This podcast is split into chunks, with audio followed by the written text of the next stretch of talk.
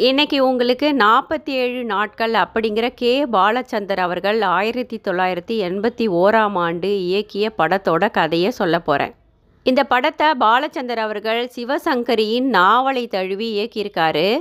இந்த படத்தில் சிரஞ்சீவி ஜெயப்பிரதா சரத்பாபு ஆகியோர் நடிச்சிருக்காங்க.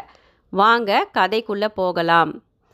சிரஞ்சீவி ஒரு ஆச்சாரமான பணக்கார குடும்பத்துடைய ஒரே மகன்.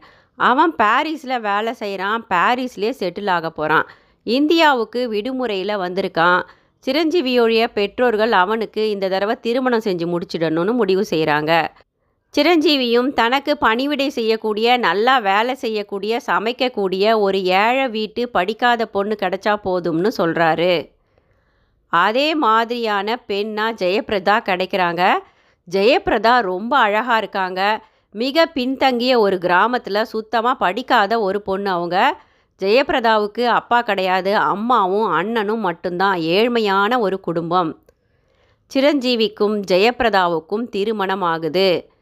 சிரஞ்சீவி திருமணம் முடிஞ்ச கையோட தன்னுடைய மனைவி ஜெயபிரதாவை பாரிஸ்க்கு கூட்டிகிட்டு போகிறாரு ரெண்டு பேரும் ரொம்ப சந்தோஷமாக ஆசையாக அன்பாக இருக்கிறாங்க. ஜெயபிரதா பூரிச்சு போயிடுறா. மனைவிக்கு பாரிஸ் முழுக்க சுற்றி காட்டுறாரு சிரஞ்சீவி. விதவிதமாக ஃபோட்டோக்களை மனைவியை வச்சு எடுக்கிறாரு. மனைவியின் அம்மாவுக்கும் அந்த ஃபோட்டோக்களை அனுப்பி வைக்கிறாரு. ஜெயபிரதா ரொம்ப சந்தோஷமாக இருக்கிறா ரொம்ப பெருமைப்படுறா. தனக்கு ஒரு நல்ல ஒரு கணவன் கிடச்சிருக்கான். வெளிநாட்டு வாழ்க்கை பணக்கார வசதியான வாழ்க்கை அப்படின்னு ரொம்ப சந்தோஷமாக இருக்கா ஜெயபிரதா சிரஞ்சீவியுடைய பாரிஸ் வீடு பார்த்தீங்கன்னா மிகப்பெரிய பங்களாவாக இருக்கு பொட்டல் காடுக்கு நடுவில் அந்த ஒரு வீடு இருக்கு. வீட்டை சுற்றி பெரிய தோட்டம் இருக்கு. ஒரே ஒரு தோட்டக்காரன் வாரத்துக்கு ஒரு முறை வந்து அந்த தோட்டத்தை ஒழுங்குபடுத்திட்டு போவான். அவ்வளவுதான். ஆள் அரவமே இல்லாத ஒரு பகுதியாக இருக்குது அந்த பங்களா. முழுக்க முழுக்க தன்னுடைய கணவனை நம்பி இருக்க வேண்டிய சூழ்நிலையில் ஜெயபிரதா இருக்கு. அவளுக்கு இங்கிலீஷும் தெரியாது. இங்கே பாரிஸில் முழுக்க ஃப்ரெஞ்சு தான் பேசுகிறாங்க சிரஞ்சீவி சொல்கிறான் இந்த வீடு லூசி அப்படிங்கிற ஒரு பணக்கார டாக்டருடைய வீடு. அவங்க வரப்போகிறாங்க இவ்வளவு நாள் அவங்க ஊருக்கு போயிருந்தாங்க. அந்த லூசிக்கு நீ வந்து பணிவிடை செய்யணும். அவங்களுக்கு சமைச்சு கொடுக்கணும். அவங்கள நீ நல்லா பார்த்துக்கணும் அவங்க வீட்டில் நாம் இருக்கிறோம் இல்லையா அப்படின்னு சொல்கிறான் சிரஞ்சீவி. ஜெயபிரதாவும் கணவன் பேச்சை தட்டாமல் லூசிக்கு சமையல் செஞ்சு பணிவிடைகள் செய்கிறா லூசியும் நல்ல பொண்ணாக தான் இருக்கிறா. ஆனால் லூசி வந்ததுலேருந்து சிரஞ்சீவியுடைய செயல்பாடுகளில் மாற்றம் ஏற்படுது. தினமும் சிரஞ்சீவி இரவானா அந்த லூசிக்கிட்ட மாடியில் போய் பேசிட்டு வரேன் அப்படின்னு போகிறவன் அங்கேயே தூங்கிடுறான். கீழே வந்து ஜெயபிரதா கூட படுக்கிறதே இல்லை. ஜெயபிரதாவுக்கு சந்தேகம் ஏற்படுது.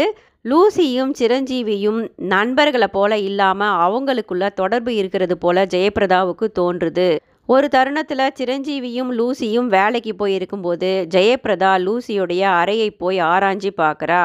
அப்படி பார்க்கும்போது தெரியுது அங்கே எல்லாமே சிரஞ்சீவியுடைய பொருட்கள் தான் இருக்குது ரெண்டு பேரும் கணவன் மனைவி போல வாழறது தெரியுது. பிறகு முழுமையாக ஆராய்ஞ்சு பார்க்கும்போது நிறைய ஃபோட்டோக்கள் சிரஞ்சீவியும் லூசியும் இருக்கிற ஃபோட்டோக்கள் கிடைக்குது.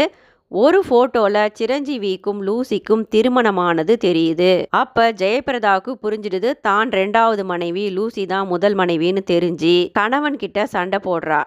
உடனே சிரஞ்சீவி சொல்கிறான் இப்போ என்ன இப்போ? அங்கே ஏழ்மையில் கஷ்டப்பட்டுக்கிட்டு இருந்த. இங்கே வசதியாக நல்லா வாழ வேண்டியது தானே ஜாலியாக ரெண்டாவது மனைவியாக இருந்தால் என்ன கெட்டு போதான்? அவகிட்ட நிறைய பணம் இருக்குது சந்தோஷமாக இரு. ஜெயபிரதா ஒரே அழுது அடம் பிடிக்கிறா. நான் ரெண்டாவது மனைவியாக இங்கே இருக்க மாட்டேன். என்னை ஏமாத்திட்டீங்க. என்னை கொண்டு போய் ஊரில் விட்டுடுங்க. உங்களை நான் ஒன்றும் கேட்க மாட்டேன். என்னை கொண்டு போய் எங்கள் அம்மா கிட்டே விட்டுடுங்க அப்படின்னு அழ ஆரம்பிச்சிட்றா ஜெயபிரதா உடனே சிரஞ்சீவி சொல்கிறான் எங்கள் அம்மா அப்பாவுக்கு நான் என்ன பதில் சொல்கிறது எங்கள் மரியாதை என்ன ஆகிறது? எங்கள் குடும்பத்தோட மானம் என்ன ஆகிறது ஊரில்? என்னோடய அம்மா அப்பாவுக்காக தான் நான் உன்னை கல்யாணம் பண்ணிக்கிட்டேன். திருமணம் எப்படி கொண்டு போய் விடுவேன்? எவ்வளவு செலவாகும் தெரியுமா? இங்கே உனக்கு என்ன கெட்டு போச்சு?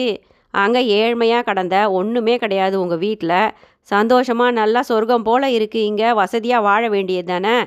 நான் உன்னை என்னோடய தங்கச்சின்னு சொல்லியிருக்கேன்.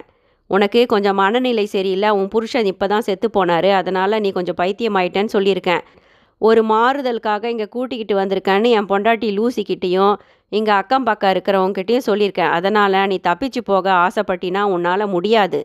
எல்லாரும் உன்னை இங்கே கொண்டு வந்து விட்டுருவாங்க. அந்த எண்ணத்தை நீ விட்டுடு அப்படின்னு கோவமாக சொல்லிட்டு ஜெயபிரதாவை அடிச்சிட்டு சிரஞ்சீவி போயிடுறான். ஜெயபிரதா தன்னுடைய முயற்சியை கைவிடாமல் யாராவது இந்தியரை பார்த்து தமிழரை பார்த்து தன்னுடைய நிலையை சொன்னாதான் தனக்கு உதவி கிடைக்கும் அப்படின்னு புரிஞ்சுக்கிறா. ஒரு தருணத்தில் லூசியோட ஷாப்பிங் மாலுக்கு போகும்போது புடவை கட்டிய இந்திய பெண்ணை பார்க்குறா. அந்த பொண்ணு ஹிந்தி பேசுகிற பொண்ணாக இருக்கா? அந்த பொண்ணுக்கிட்ட பென்னும் பேப்பரும் வாங்கி நான் ஜெயபிரதா இங்கே பாரிஸில் மாட்டிக்கிட்டு இருக்கேன். நான் இந்தியாவுக்கு போகணும். என்னுடைய இந்திய தாய் வீட்டு அட்ரஸ் இதுதான் அப்படின்னு தன்னுடைய அம்மா வீட்டு அட்ரஸை எழுதி கொடுக்குறா. அந்த இந்திக்கார பெண்ணுக்கும் இந்த ஜெயபிரதா ஏதோ ஒரு ஆபத்தில் இருக்காங்க அதை தான் எழுதி கொடுத்துருக்காங்க அப்படின்னு அந்த பெண்ணும் அந்த பேப்பரை பத்திரமா எடுத்து வச்சுக்கிறா. ஒரு தருணத்தில் அந்த ஹிந்திக்கார பெண்மணி இந்தியர்களெல்லாம் ஒன்று சேரும்போது ஒரு பண்டிகை நாளில் அங்கே தமிழராக இருக்க ஒரு டாக்டர் சரத்பாபுவை சந்திக்கிறாங்க. அந்த ஹிந்திக்கார பெண்மணி இந்த துண்டு சீட்டை கொண்டு போய் அந்த டாக்டர்கிட்ட காட்டும்போது டாக்டர் சரத்பாபுவுக்கு புரியுது. ஏதோ ஒரு பெண் இங்கே மாட்டிக்கிட்டு இருக்கா அவளை காப்பாற்றணும் அப்படின்னு.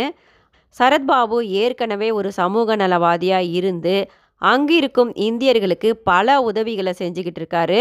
அதனால் ஜெயபிரதாவை எப்படியாவது கண்டுபிடிச்சு இந்த அபலை பெண்ணுக்கு உதவி செய்யணும்னு அவளை தேடிக்கிட்டு இருக்காரு டாக்டர் சரத்பாபு. இந்த நிலையில் ஜெயபிரதாவுக்கு தான் ப்ரெக்னெண்ட்டாக இருக்கிறது தெரியுது. ஐயோ இந்த பாவியுடைய குழந்தைய நாம் சுமக்க வேண்டியதாக போச்சே அப்படின்னு வருத்தப்படுறா.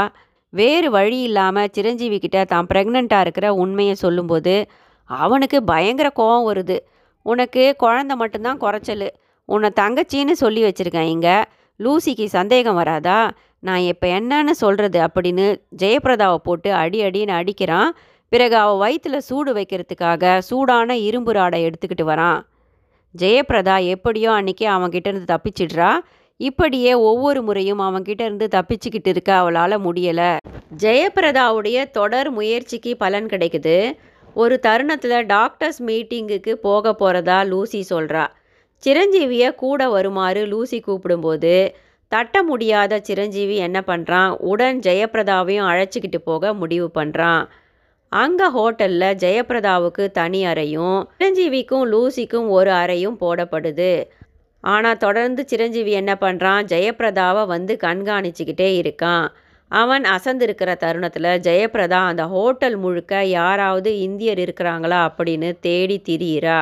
அப்படி தேடும்போது ஒரு அறையில் தமிழ் பாட்டு கேட்குது அவளுக்கு உயிரே வந்த மாதிரி இருக்குது படபடன்னு அந்த அறையை தட்டும்போது சரத்பாபு கதவை திறக்கிறான். சரத்பாபு கிட்ட நான் ஜெயபிரதா நான் இங்கே பாரிஸில் மாட்டிக்கிட்டு இருக்கேன். என்னை எப்படியாவது காப்பாற்றுங்க நான் இந்தியாவுக்கு போகணும். அப்படின்னு சொல்லும்போது சிரஞ்சீவி ஜெயபிரதாவை தேடி வந்துடுறான்.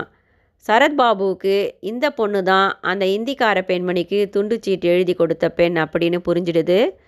ஜெயபிரதாவுக்கு எப்படியாவது உதவி செய்யணும் அப்படின்னு பின்னாடியே வந்து சிரஞ்சீவி கிட்ட சண்டை போடுறான். ஜெயபிரதாவும் தன்னுடைய நிலையை சரத்பாபுவுக்கு எடுத்து சொல்கிறா சரத்பாபுவும் உன்னை நான் இந்தியாவுக்கு உங்கள் அம்மா கிட்ட கொண்டு போய் விடுறேன் அப்படின்னு சத்தியம் செய்கிறாரு உடனே சிரஞ்சீவிக்கு கோவம் வந்துடுது தாலி கட்டின புருஷனை விட்டுட்டு என் பிள்ளைய வயிற்றில் வச்சுக்கிட்டு அவன் பின்னாடி நீ போக போறியா?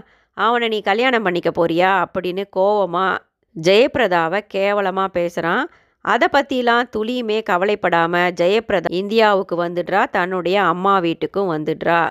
இப்போ அவள் ரொம்ப சந்தோஷமாக இல்லை வேதனையின் விளிம்புல தான் இருக்கா. ஆனால் அம்மா வீட்டுக்கு வந்த திருப்தியில் இருக்கா. என்னதான் சொர்க்கம் போல வெளிநாட்டில் வசதியான வாழ்க்கை கிடைச்சாலும் ஜெயபிரதாவுக்கு தன்னுடைய தன்மானத்தை விட்டு பொய்யான நம்பிக்கை துரோகி கூட வாழ விருப்பமில்லை. அங்கே பாரிஸில் சிரஞ்சீவியுடைய முதல் மனைவிக்கும் உண்மை புரிந்து சிரஞ்சீவியை விட்டு ஒரே அடியாக விலகி போயிடுறாங்க. இப்போ சிரஞ்சீவி தனிமையில் தான் இருக்கான்.